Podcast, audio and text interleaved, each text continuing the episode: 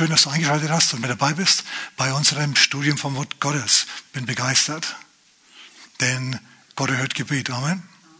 Okay, wir blicken zurzeit auf die Gesellschaft. Wir haben eine Fast- und Gebetswoche jetzt. Wir blicken auf die Gesellschaft und wir sind ziemlich schockiert. Also zumindest ich bin es. Denn mir kommt es manchmal so vor, als ob unsere Zivilisation zurzeit ähm, in Zeitlupe Selbstmord begeht. Wir brauchen dringend eine Wende. Und zwar nicht unbedingt eine Energie- oder Verkehrs- oder sonstige Wende, sondern eine geistliche Wende. Zurück zu Gott. Im Wort Gottes heißt es, ich bin der Herr dein Gott, der dich aus dem Sklavenhaus aus Ägypten herausgeführt hat. Hat der Herr hier drinnen auch jemanden aus dem Sklavenhaus herausgeführt? Von Süchten, von irgendwelchen Dingen? Amen, auf mich, mich auf jeden Fall. Der dich aus dem Sklavenhaus herausgeführt hat. Nein, du sollst keine anderen Götter haben neben mir. Also Gott als Gott zu akzeptieren, ist gut und gesund für eine Gesellschaft. Sagen wir jemand Amen. Es ist nämlich so, dass alle Gesellschaften der Welt, alle Stämme, alle Völker, alle Nationen nach einer einigenden, nach einem einigen Wertefundament streben. Nach einer, nach einer Tradition, ich will jetzt nicht sagen Ideologie, sondern nach einem, nach, nach Überzeugungen, die alle gemeinsam haben. Hier lange, lange Zeit war das bei uns hier in Europa der Katholizismus. Okay. Dann sind einige Dinge dazwischen gekommen. Dann sind Leute weltlich geworden. Und heute haben wir auch wieder eine, eine Ideologie, die Einheit schaffen soll. Okay. Und das ist der Klimatismus, ihr Lieben. Dem wird alles andere untergeordnet. Ne? Ist so eine Sache. Ich persönlich bin da eher agnostisch, was Klima betrifft und so, ich bin ziemlich sicher, das Klima ändert sich, ändert sich immer.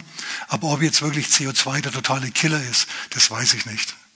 Denn andere Wetterleute und auch andere Forscher, die sagen, hey, der Planet ist so grün wie praktisch seit, was weiß ich, Jahrtausenden nicht mehr. Mein Punkt ist der, wir haben uns verabschiedet und haben Gott verlassen und haben uns hingewendet als einigende Überzeugung, soll uns der Klimatismus dienen. Dem muss sich alles andere unterordnen. Und das, ihr Lieben, kann nicht gut gehen. Denn Gott ist ein eifersüchtiger Gott. Sagen wir immer Amen. So, wir müssen uns also hinwenden zu ihm. Denn ich sage euch mal was. Ich habe in der Bibel gelesen, in der Offenbarung Kapitel 6.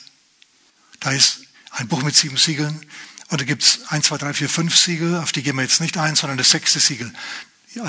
Als das Lamm das sechste Siegel bricht, kriegt die Erde Klimabeschwerden und Umweltprobleme, die kein Mensch lösen kann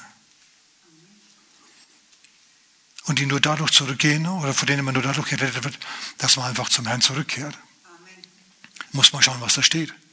Die Erde bebt und die Sonne wird, wird, wird verfinstert und der Mond ist wie ein, ist ganz ist rot wie Blut und so weiter und die ganze Atmosphäre hat Schwierigkeiten und Probleme. Ihr Lieben, wenn Gott mal die Hand wegtut, weil man den falschen Gott verehrt, dann, dann sehen wir kein Land mehr. Wir wollen aber Land sehen. Amen. Und wir glauben, dass Gott gnädig ist und barmherzig ist, langsam zum Zorn ist und groß an Gnade ist und die Schuld seines Volkes vergibt. Deswegen sind wir da und bitten den Herrn, dass er uns anleitet, was wir machen sollen, um eben eine Erweckung zu bekommen von ihm. Was ist eine Erweckung? Eine Erweckung ist, wenn Gott wieder massiv eingreift in die Geschicke der Menschen, wenn Heilungen passieren, wenn Tausende da sind und gespeist werden müssen und es ist genug für alle da er zu der Not begegnet wird. Moment. Wahrscheinlich war es so, dass Israel zur Zeit von David auch so eine intellektuelle oder geistliche politische Mode durchgemacht hat, die die Leute dazu bewegt hat, wegzuschauen von Gott. Denn Gott war sauer auf sie. Gott war allen Ernstes sauer auf David und sein Königreich. Was es genau war, das wissen wir nicht. Das wird uns nicht gesagt. Aber ein paar andere Sachen werden uns gesagt, die hochinteressant sind für uns. Und zwar sind wir heute heim im 2. Samuel Kapitel 24 und dieselbe Begebenheit aus ein bisschen einer anderen Sicht wird in 1. Chronik Kapitel 21 nochmal angeschaut. Und wir sind vor allem in 1. Chronik 21 nachher. Aber ich lese mal Folgendes vor, was da steht. 2. Samuel Kapitel 24 Vers 1. Da heißt und wieder entbrannte der, Herr, der Zorn des Herrn gegen Israel. Also irgendwas haben sie ausgefressen. Und er reizte David gegen sie, zu sagen, geh hin und zähle Israel und Juda. Also der Zorn des Herrn ist entbrannt und er reizte David gegen sie, gegen das Volk zu sagen, geh hin und zähl das Volk. Das klingt so, als ob der Herr den David gereizt hätte, das Volk zu mustern, um zu wissen, wie viele Soldaten das er hat. Aber das muss man genauer lesen. Da steht, wieder entbrannte der Zorn des Herrn. Und er reizte David. Ihr Lieben, der Zorn des Herrn reizte David. Der Zorn des Herrn ist nämlich eine Person. Und wer das ist, das steht im 1. Chronik Kapitel 21, Vers 1. Da steht, und Satan stellte sich gegen Israel und reizte David zu zählen. Also einmal reizt der Zorn des Herrn den David, das Volk zu mustern, damit, sie, damit er weiß, wie viele Soldaten er hat. Und einmal ist es der Satan. Du kannst davon ausgehen, dass der Satan der Zorn des Herrn ist. Wenn also der Tag des Zorns ist, dann kannst du davon ausgehen, dass der eigentliche Gott aus dem Weg geht und dem anderen das Feld überlässt, weil die Leute es so wollen, weil sie sich von Gott so weit weggewendet haben, dass er ihnen halt jetzt mal zeigt, wie das ist, wenn Gott nicht mehr dabei ist. Du willst immer, dass Gott dabei ist. Amen. Du willst bei allem, dass Gott dabei ist. In der Arbeit, Familie, Gesellschaft, überhaupt in allem willst du, dass Gott dabei ist. Aber wie gesagt, hier haben sie sich von Gott gerade weggewendet und Gott hat es zugelassen, dass der Zorn des Herrn oder der Teufel dass der David reizen durfte, dass das Volk gezählt wird, dass der schauen kann, wie viele Leute er hat, um ähm, die dann ins Militär zu stecken. Hm, das erinnert mich an ein paar Aussagen von Jesus und von Paulus. Jesus zum Beispiel sagt in Johannes Kapitel 8, Vers 44 zu den Juden, die ihn steinigen wollen und verfolgen. Vorher haben sie an ihn geglaubt, haben sich aber abgewendet von ihm. Er sagt zu ihnen, ihr seid von dem Vater, dem Teufel. Herbe Worte. Und die Begierden eures Vaters wollt ihr tun. Hm. Und Paulus sagt in Epheser 2, 3, wir waren von Natur aus Kinder des Zorns. Jesus redet von eurem Vater, den Teufel, und Paulus spricht von, ihr seid Kinder des Zorns gewesen. Merkt ihr da was? Zorn, Teufel ist dasselbe.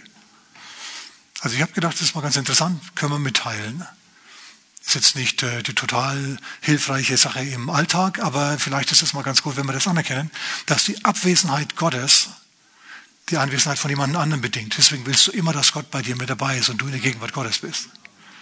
Okay, auf diese Art und Weise ist der andere weggedrückt. Aber Gott hat es jetzt zugelassen, dass der zu David kommt und David ins Ohr säuselt, David, du großer General, du Generalissimus Israels, wie viele, Soldaten hast du denn eigentlich? Also der König von den Philistern, der hat so und so viel. Und der König von Tyrus und Sidon hat so und so viel. Und du weißt nicht, wie viele du hast. Wäre doch schön, wenn du mal so richtig dein ganzes Volk hier aufmarschieren lassen könntest. Alle mit, alle unter Waffen. Das wäre doch super. Dann, dann, dann hätten alle anderen Respekt vor dir und lauter so Zeugs. Und David hört sich das an und denkt drüber nach. Und dann macht er diesen Riesenfehler, dass er dem General Joab sagt, geh hin und zähl das Volk muster die Leute, damit sie dann ins Militär kommen können, dass ich weiß, wie viele Soldaten wir haben. Und es quält dem Joab überhaupt nicht, weil er nämlich ein Mann des Glaubens ist, so wie David auch. Die haben nicht durch die schiere Überzahl ihre Kriege gewonnen, sondern durch den Segen des Herrn. Sag mal mit mir, am Segen ist alles, ist halt so. Und deswegen sagt Joab, oh David, König, Majestät, euer, euer Majestät, Spinnst du jetzt total? Hast du vielleicht den Goliath mit Massen von Soldaten besiegt? Nein, durch den Glauben. Der Herr und du, ihr wart in der Überzahl. So haben wir bisher alle Kriege gewonnen. Du musst ihn nicht wirklich mustern. David sagt, nein, ich will. Und dann zieht er also aus und mustert die Leute. Und jetzt passiert was. David muss es gewusst haben oder er hat es nicht gewusst. Auf jeden Fall steht im 2. Mose Kapitel 30, Vers 12 wenn eine Musterung stattfindet, dann sollen alle, die gemustert werden, einen halben Schekel Opfer geben. Und das soll dann an die Stiftshütte, in anderen Worten in die Gemeinde gehen. Halber Schekel ist ein halber Tageslohn. Also sagen wir mal einfach 50 Euro, der Bequemlichkeit halber. 50 Euro ist ziemlich viel. Dafür, dass du gezählt wirst in der Armee. Aber es hatte noch einen anderen Grund. Dieses Opfer war eigentlich ein Geschenk Gottes, eine Gnade Gottes, ein Glaubensakt. Dieses Opfer zu geben war ein Glaubensakt, der was gebracht hat. Und zwar folgendes. Das sollten sie geben, steht ausdrücklich drinnen, damit sie keine Plage trifft. Schaut, damals war es auch so, dass es Epidemien gegeben hat. Und wenn viele Leute zusammengekommen sind, dann haben sich die gegenseitig angesteckt. So ist es bis zum heutigen Tag. Und manchmal ist es eben so, dass es wirklich schlimme Krankheiten gibt. Und dann kann es sein, dass wenn viele zusammenkommen auf einen Haufen, dass dann eine Plage ausbricht und dass viele dahingerafft werden. Das ist eine üble Sache. Ich habe schon erwähnt mal, auf diese Art und Weise sind ganze Armeen, bevor sie überhaupt in den Krieg gezogen sind oder während sie losgezogen sind, einfach gestorben. Kein Krieg, weil Armee tot. Und damit eben sowas im Volk Gottes nicht passiert, sollten die eine Glaubenstat tun, nämlich ihren halben Schekel geben, es war schon eine Summe, ja, 50 Euros, weggeben, damit der Herr ihnen Schutz gibt und sie keine Plage trifft. Also, wenn du dieses Opfer gegeben hast, dann wusstest du, der Herr segnet mich jetzt und er schützt mich vor Plagen. Ist es gut oder ist es gut? Und wohlgemerkt, meine Damen und Herren, das war ein Gesetz. Das war nicht so, wie wir das heute oft handhaben. Oh, komme heute nicht, komme morgen, ja. Auf die Arbeit gehst du regelmäßig. In die Gemeinde gehst du nur, wenn du Lust hast. Das war damals ganz anders. Damals hieß es, du bist da und basta. So war das eben mit dem Gesetz. Es war ein Gesetz. Das musstest du machen, hast du keine Wahl. Fertig aus. So. Wir lesen aber nichts von der Anwendung dieses Gesetzes bei David hier. In anderen Worten, der lässt jetzt das Volk zählen, aber der General, weil er diesen Befehl hasst, sammelt das Geld nicht ein von den Leuten. Und die Leute, die wissen ganz genau, wenn gemustert wird, muss ich was geben. Die machen das aber nicht. Die sparen am falschen Ort. Wenn du an der falschen Stelle sparst, dann ist es nicht gut für dich. Wenn du denkst, ach ja, das Wort Gottes sagt zwar, ich soll das und das machen, aber, aber ich mach's dann, ich mach's dann doch so, wie ich meine. Weißt du, was du dann machst? Dann baust du dein Haus auf Sand. Der Rabbi Jesus von Nazareth hat darüber geredet. In Matthäus Kapitel 7. Er hat gesagt, wenn ihr macht, was ich sag, dann baut ihr eure Häuser auf, dem, auf, auf den, ähm, auf den Felsen und ansonsten baut es auf Sand. Schau, es Wort Gottes nicht zu befolgen, das ist ungefähr so, wie im Erdbebengebiet Häuser nicht nach Vorschrift bauen oder im Tornadogebiet. Meine Frau und ich, wir waren 1900, äh, nicht 1900, das war 2004, mit den Kindern bei den Großeltern in Amerika. Die haben in Florida gewohnt, in so einem Häuslein und da haben wir halt gut reingepasst, es war richtig super, es war gut.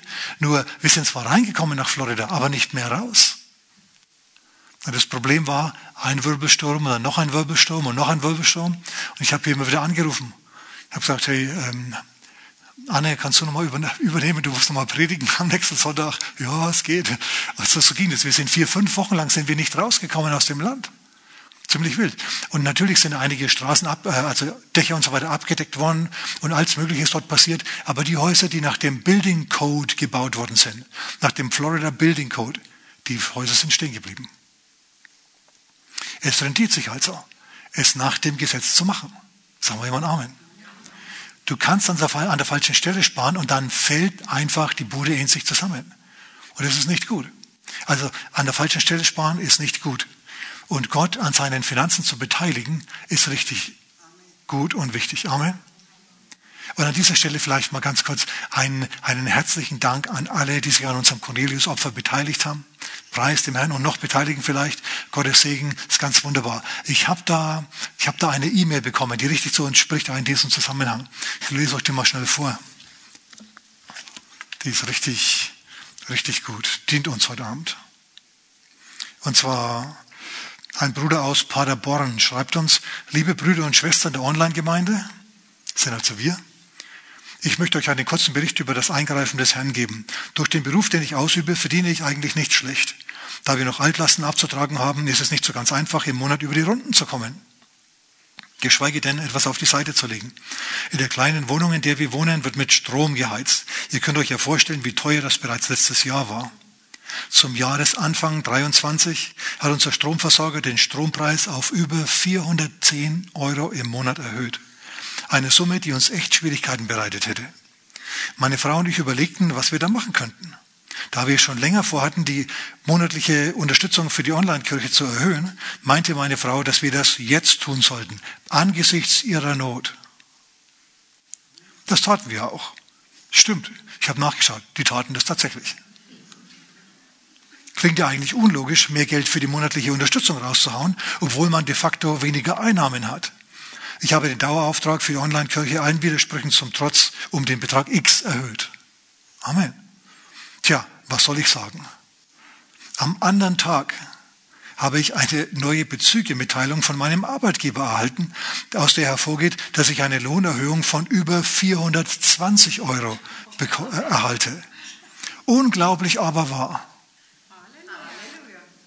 Der Glaube macht unglaubliche Sachen wahr. Finde ich gut. Also diese Sachen müssen zu uns sprechen in dieser Zeit, ihr Lieben. Denn unser Geld ist zurzeit angegriffen wie nichts anderes. Versteht ihr? Unser Besitz, unser Wohlstand, diese Dinge. Und es hilft Gott an diesen Dingen, an, an seinem Wohlstand zu beteiligen. Okay, jetzt können wir den Stromabschlag bezahlen und es bleibt sogar noch etwas übrig. Und so weiter und so fort, ganz wunderbar. Gepriesen sei der Herr Jesus für seine unendliche Güte und Gnade in Ewigkeit. Amen. Amen. Grüße nach Paderborn. Wir sind begeistert von den Dingen, die der Herr getan hat. Amen. So, also den Herrn zu beteiligen an deinen Finanzen ist gut. Und es ist, bedeutet jetzt nicht, dass du uns Geld schicken sollst. Gib's dorthin, wo du empfindest, dass es richtig ist. Mir geht es darum, dass es beim Herrn landet und dass es, dass es, dass es äh, zu deiner, auf deinem himmlischen Konto sozusagen eingezahlt wird, dass der Herr sieht, ja, der vertraut mir, der glaubt mir, der unternimmt solche Glaubensschritte dadurch, dass er was gibt. Das haben die damals bei, bei äh, David nicht gemacht. Die haben ihr Musterungsopfer behalten. Die haben sich gedacht, hey, was ich in der Tasche habe, das habe ich. Fertig. Und er redet ja auch nicht drüber. Er sagt jetzt nicht so, macht mal den Geldbeutel auf. Macht Joab alles nicht. Während er umherzieht, von Dorf zu Dorf, von Stadt zu Stadt, um nachzuschauen, wie viele Leute dort sind, die er ins Militär einberufen kann. Und die Leute sind immer wieder froh, dass er wieder gegangen ist. Puh, wir haben uns das Opfer für den Tempel gespart. Das ging damals an die Stiftshütte. Tempel gab es noch gar keine. Aber es kam bei Gott nicht so gut an. Wisst ihr, was passiert ist? Gott war sauer, als er gesehen hat, dass sie nicht nach seinem Gesetz handeln. Er war stocksauer. Und es ist was gekommen. Es ist eine Plage ausgebrochen. Aber bevor die kam, ist Folgendes passiert. Der Prophet Gad, der kam zu David und hat gesagt, Gott ist zornig. Es wird rappeln im Karton. Gericht kommt auf euch zu. Ihr habt töricht äh, euch verhalten. Ihr habt euch alle beide versündigt. Das ganze Volk hat sich versündigt. Die Regierung hat eine blöde Idee gehabt und das ganze Volk hat sich daraufhin schuldig gemacht. Und jetzt rollt das Gericht Gottes an. Und dann kommt der Prophet zum David und sagt zu ihm, ich gebe dir die Wahl. Du hast die Wahl zwischen Reiter 1, Reiter 2, Reiter 3. Drei Jahre Hungersnot, schwarzer Reiter. Drei Monate Krieg, das ist der weiße und der rote Reiter, zusammen. Oder drei Tage Pest im Land, das ist der fahle Reiter. Meine Botschaft heißt heute Abend, David und der fahle Reiter. Denn David denkt sich, oh du meine Güte, drei Jahre Hungersnot ist schlecht.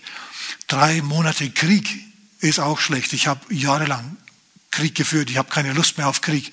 Und überhaupt in die Hände von Menschen will ich nicht fallen. Ich will in die Hände Gottes fallen, denn Gott ist gnädig und barmherzig.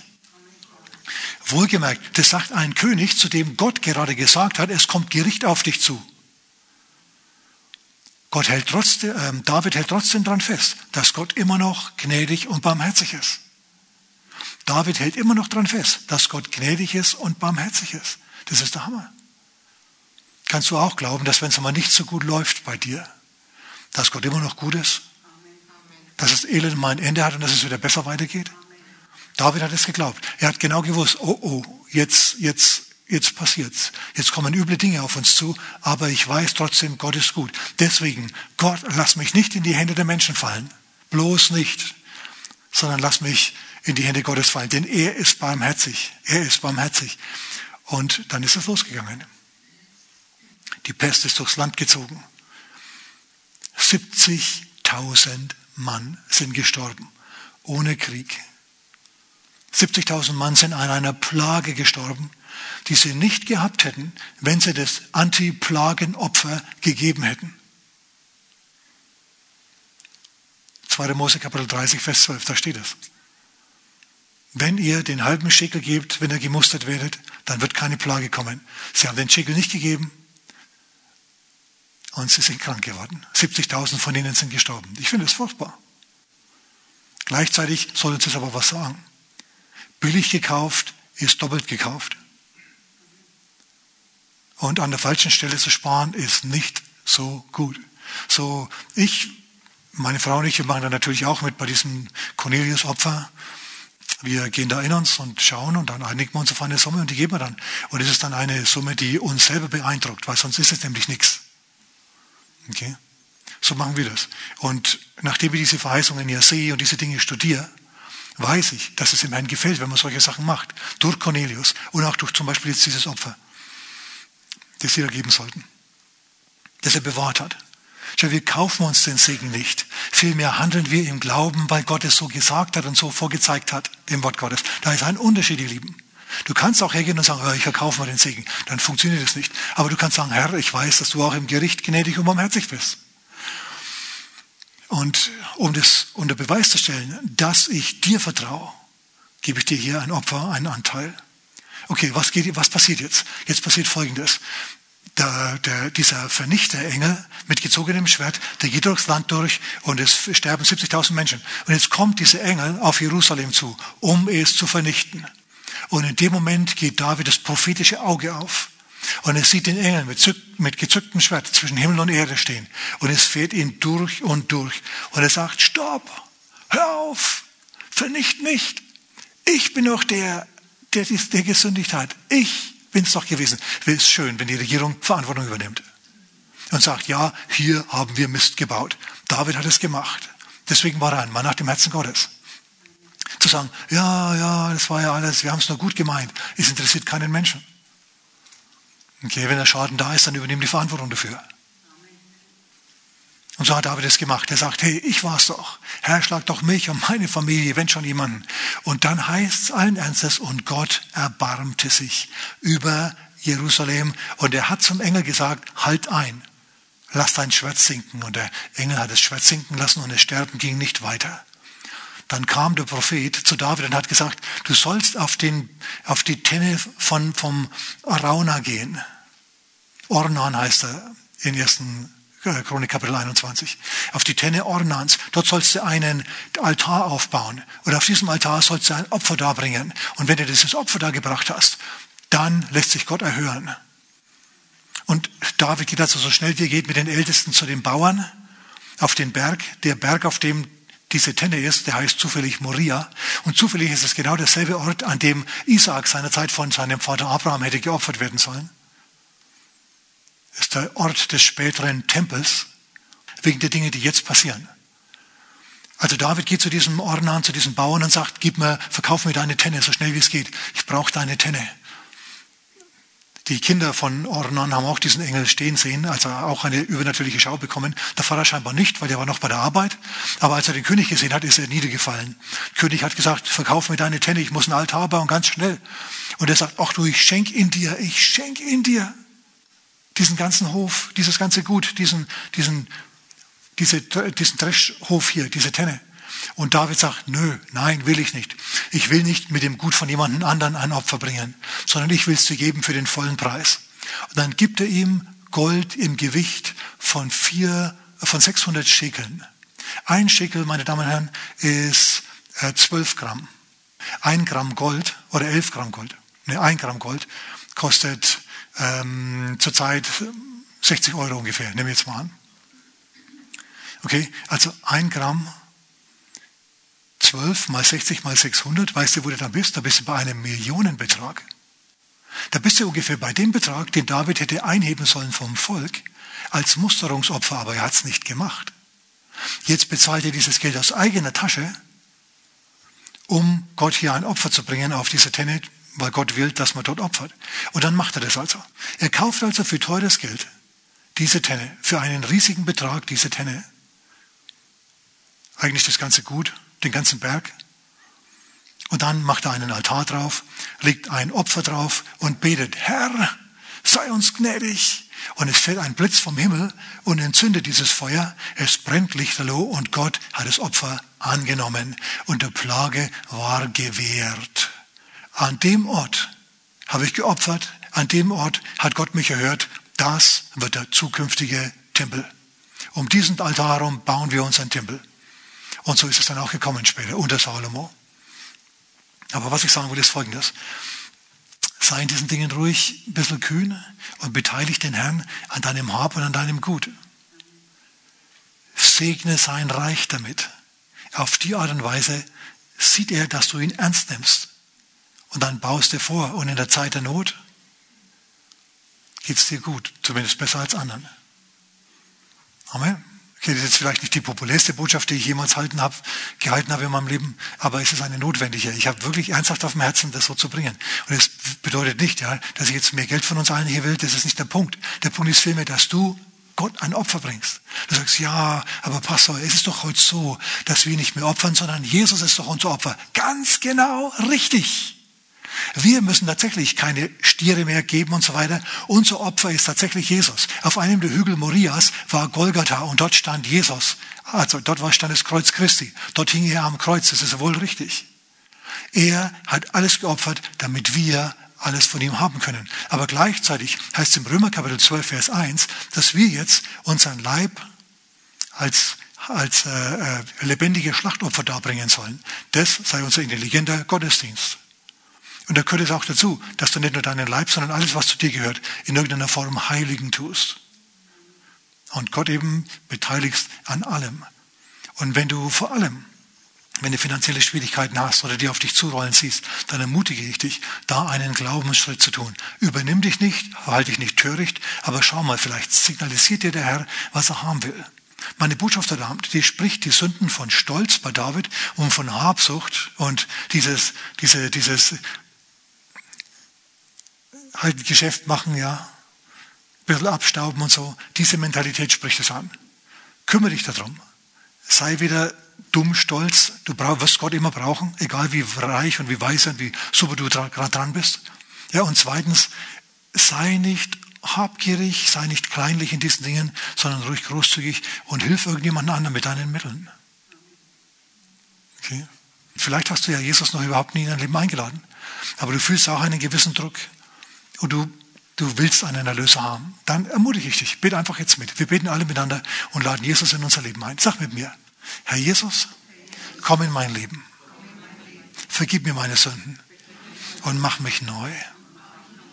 Amen. Das ist schon mal der erste Schritt. Jetzt ist dieses Opfer geopfert, das David da gebracht hat sozusagen. Unser Opfer ist Jesus. Jetzt ist der Zorn Gottes beruhigt. Jetzt zieht Ruhe ein bei dir. Der, der Plage ist gewährt. Ruhe kommt. Und der Segen Gottes. Amen.